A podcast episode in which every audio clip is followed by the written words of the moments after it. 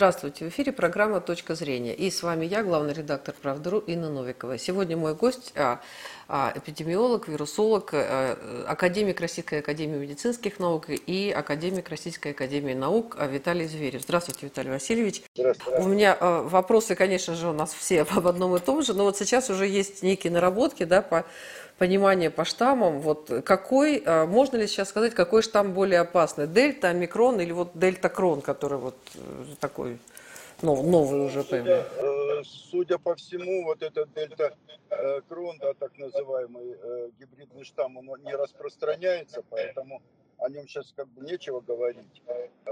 То, что касается, если сравнивать дельту и омикрон, Э, то похоже все-таки, что омикрон, скажем так, менее вирулентный штамм.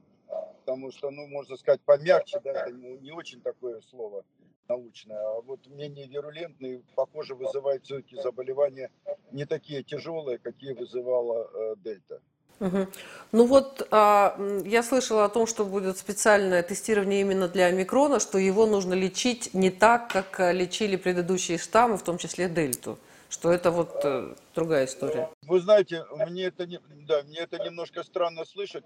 Э, да, там симптоматика немножко другая, и поэтому симптоматическое лечение, оно может отличаться. Потому что, собственно, такого э, антивирусных прямых, прямого действия препаратов нет ни против того, ни против другого вируса. У нас есть препараты, которые помогают подавить цитокиновый шторм, это вот моноклональные антитела к интерлейкину шестому. У нас есть препараты интерферона, у нас есть препараты, которые э, позволяют снизить воспалительный процесс. Э, есть препараты, э, так называемые тромболитики, да, которые э, препятствуют э, ну, образованию тромбов. А, а вот э, таких специфических препаратов нет, поэтому я не думаю, что лечение очень так уж сильно отличается от э, лечения предыдущих штаммов. Ну вот э, сейчас, насколько я понимаю, да, э, э, предыдущие штаммы лечили такими все-таки очень серьезными препаратами, там те же коронавиры, там арипривир, вот фавипривир новый, они же очень, очень токсичные, очень сильные препараты, вызывают аллергии, куча побочек. А если омикрон не такой опасный, может быть, не надо уж так его из пушки-то лупить? А, ну, это терапевты должны решить. Я тоже думаю, что, наверное, э, не нужно их применять так широко, потому что они же тоже не специфические, понимаете, они э, не специфически действовали на э, коронавирус. У нас специфических препаратов, в общем, по большому счету, таких серьезных нет. То есть, э, ну там сейчас везде написано, что это для лечения коронавирусной инфекции. Это уже вписано в инструкции. Это да, вот, правильно, лечение коронавирусной инфекции. Потому что инфекция проявляется э, там, воспалительным процессом, процессом э, вот цитокиновым штормом, то есть нарушением иммунной системы. У нас образованием тромбов, нарушением кровообращения. Такие препараты для лечения у нас есть, и э, мы ими пользуемся широко, то есть при лечении коронавирусной инфекции. А вот сказать, что совсем вот прям, э, ну, я даже вот как, какой вам пример привести? Ну вот есть э, препараты специфические для лечения вирусного гепатита С, да, которые действуют на вирусные белки гепатита С, вируса гепатита С. Э, таких, э, они специфически действуют только на эти белки и их применяют только для лечения вирусного гепатита С. Пока таких вот препаратов серьезных в широкой практике для лечения коронавирусной инфекции в общем нет. А, Виталий Васильевич, вот сейчас, насколько я вот вижу вокруг себя, очень многие болеют, причем у людей а, примерно похожие симптомы, кашель, там головная боль такая, не, такая необычная, там еще какие-то симптомы. При этом одним ставят, а, что коронавирус, другим ставят, что не коронавирус, хотя люди там могут быть муж и жена, да, и а, я тут такое прочитала, что вот э, при ПЦР 70% отрицательных результатов вот этих тестов могут быть, что это могут быть ошибочные. Поэтому вот насколько я вижу вокруг, симптомы одинаковые, и непонятно, кому ставят плюс, кому ставят минус. И вот такой вот пальцем в небо получается. Ну, вы знаете, я как бы не отвечаю за тех. На самом деле э, ПЦР-тест-система, она достаточно точная. У нее единственный, может быть, недостаток, это наоборот гипердиагностика. То есть э, иногда вот в лабораториях, в которых работают э, с коронавирусной инфекцией, с образцами, которые содержат коронавирус, там иногда могут быть ложноположительные результаты. А вообще тест должен э, отработан уже в течение двух лет, он должен давать э, ну, практически стопроцентную специфичность и чувствительность. Поэтому э, другое дело, что сейчас действительно, сейчас, э, э, если в прошлом году у нас гриппа не было, то в этом году он появился.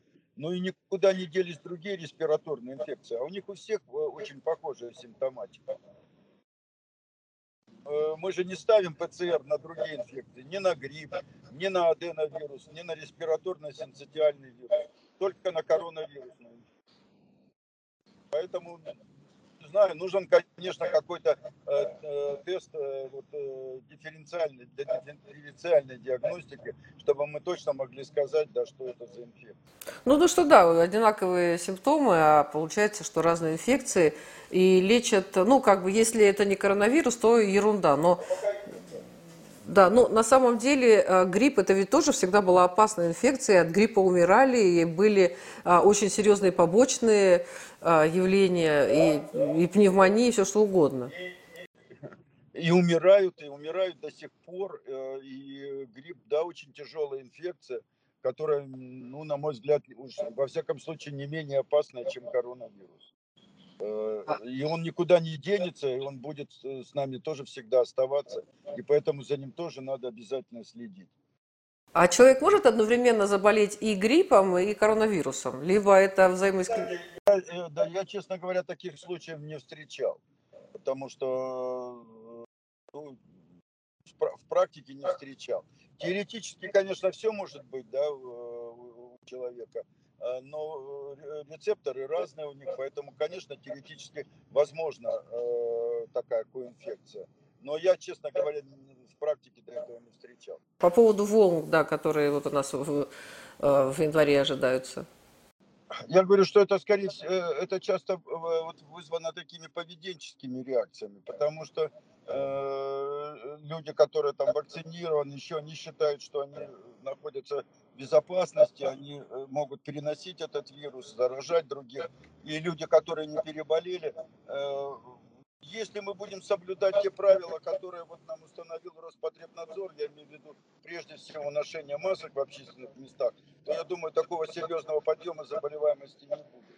Конечно, что-то привезут обязательно после новогодних каникул, обязательно привезут в Россию люди, которые отдыхали Э, где-то в других странах, э, это вполне возможно, и тот же самый микрон наверняка кто-то привезет. А, но я надеюсь, что таких вот уже тяжелых вспышек, которые были вот э, в этом году, больше не будет прошлом году я имел. Ну да, в прошлом, в прошлом году. И вот еще один вопрос по поводу того, что сейчас, э, ну вот в СМИ пишут о том, что главные разносчики и главная опасность распространения коронавируса – это подростки и дети, что подростки активно общаются, там тусуются, приходят дома бабушки, и что нужно просто вот поголовно всех подростков, и в том числе детей, а, брать и а, вакцинировать, потому что они болеют э, бессимптомно, а вот они такая главная главная наша опасность теперь? Во-первых, дети болеют все-таки очень легко, и когда друг другу там э, передают. Э, у нас есть регионы, в которых 80% э, детей перенесли эту инфекцию бессимптомно практически, и иммунны к этому вирусу. Но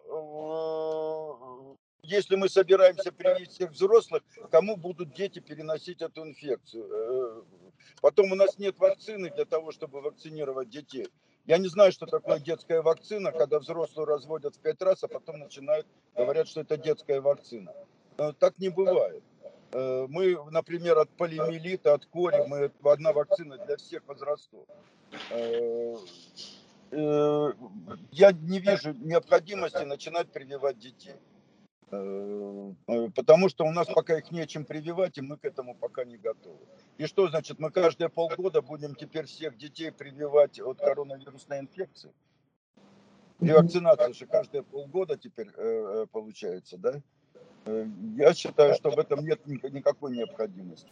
А что касается взрослого поколения, есть какой-то возрастной предел, после которого уже там нецелесообразно людей вакцинировать?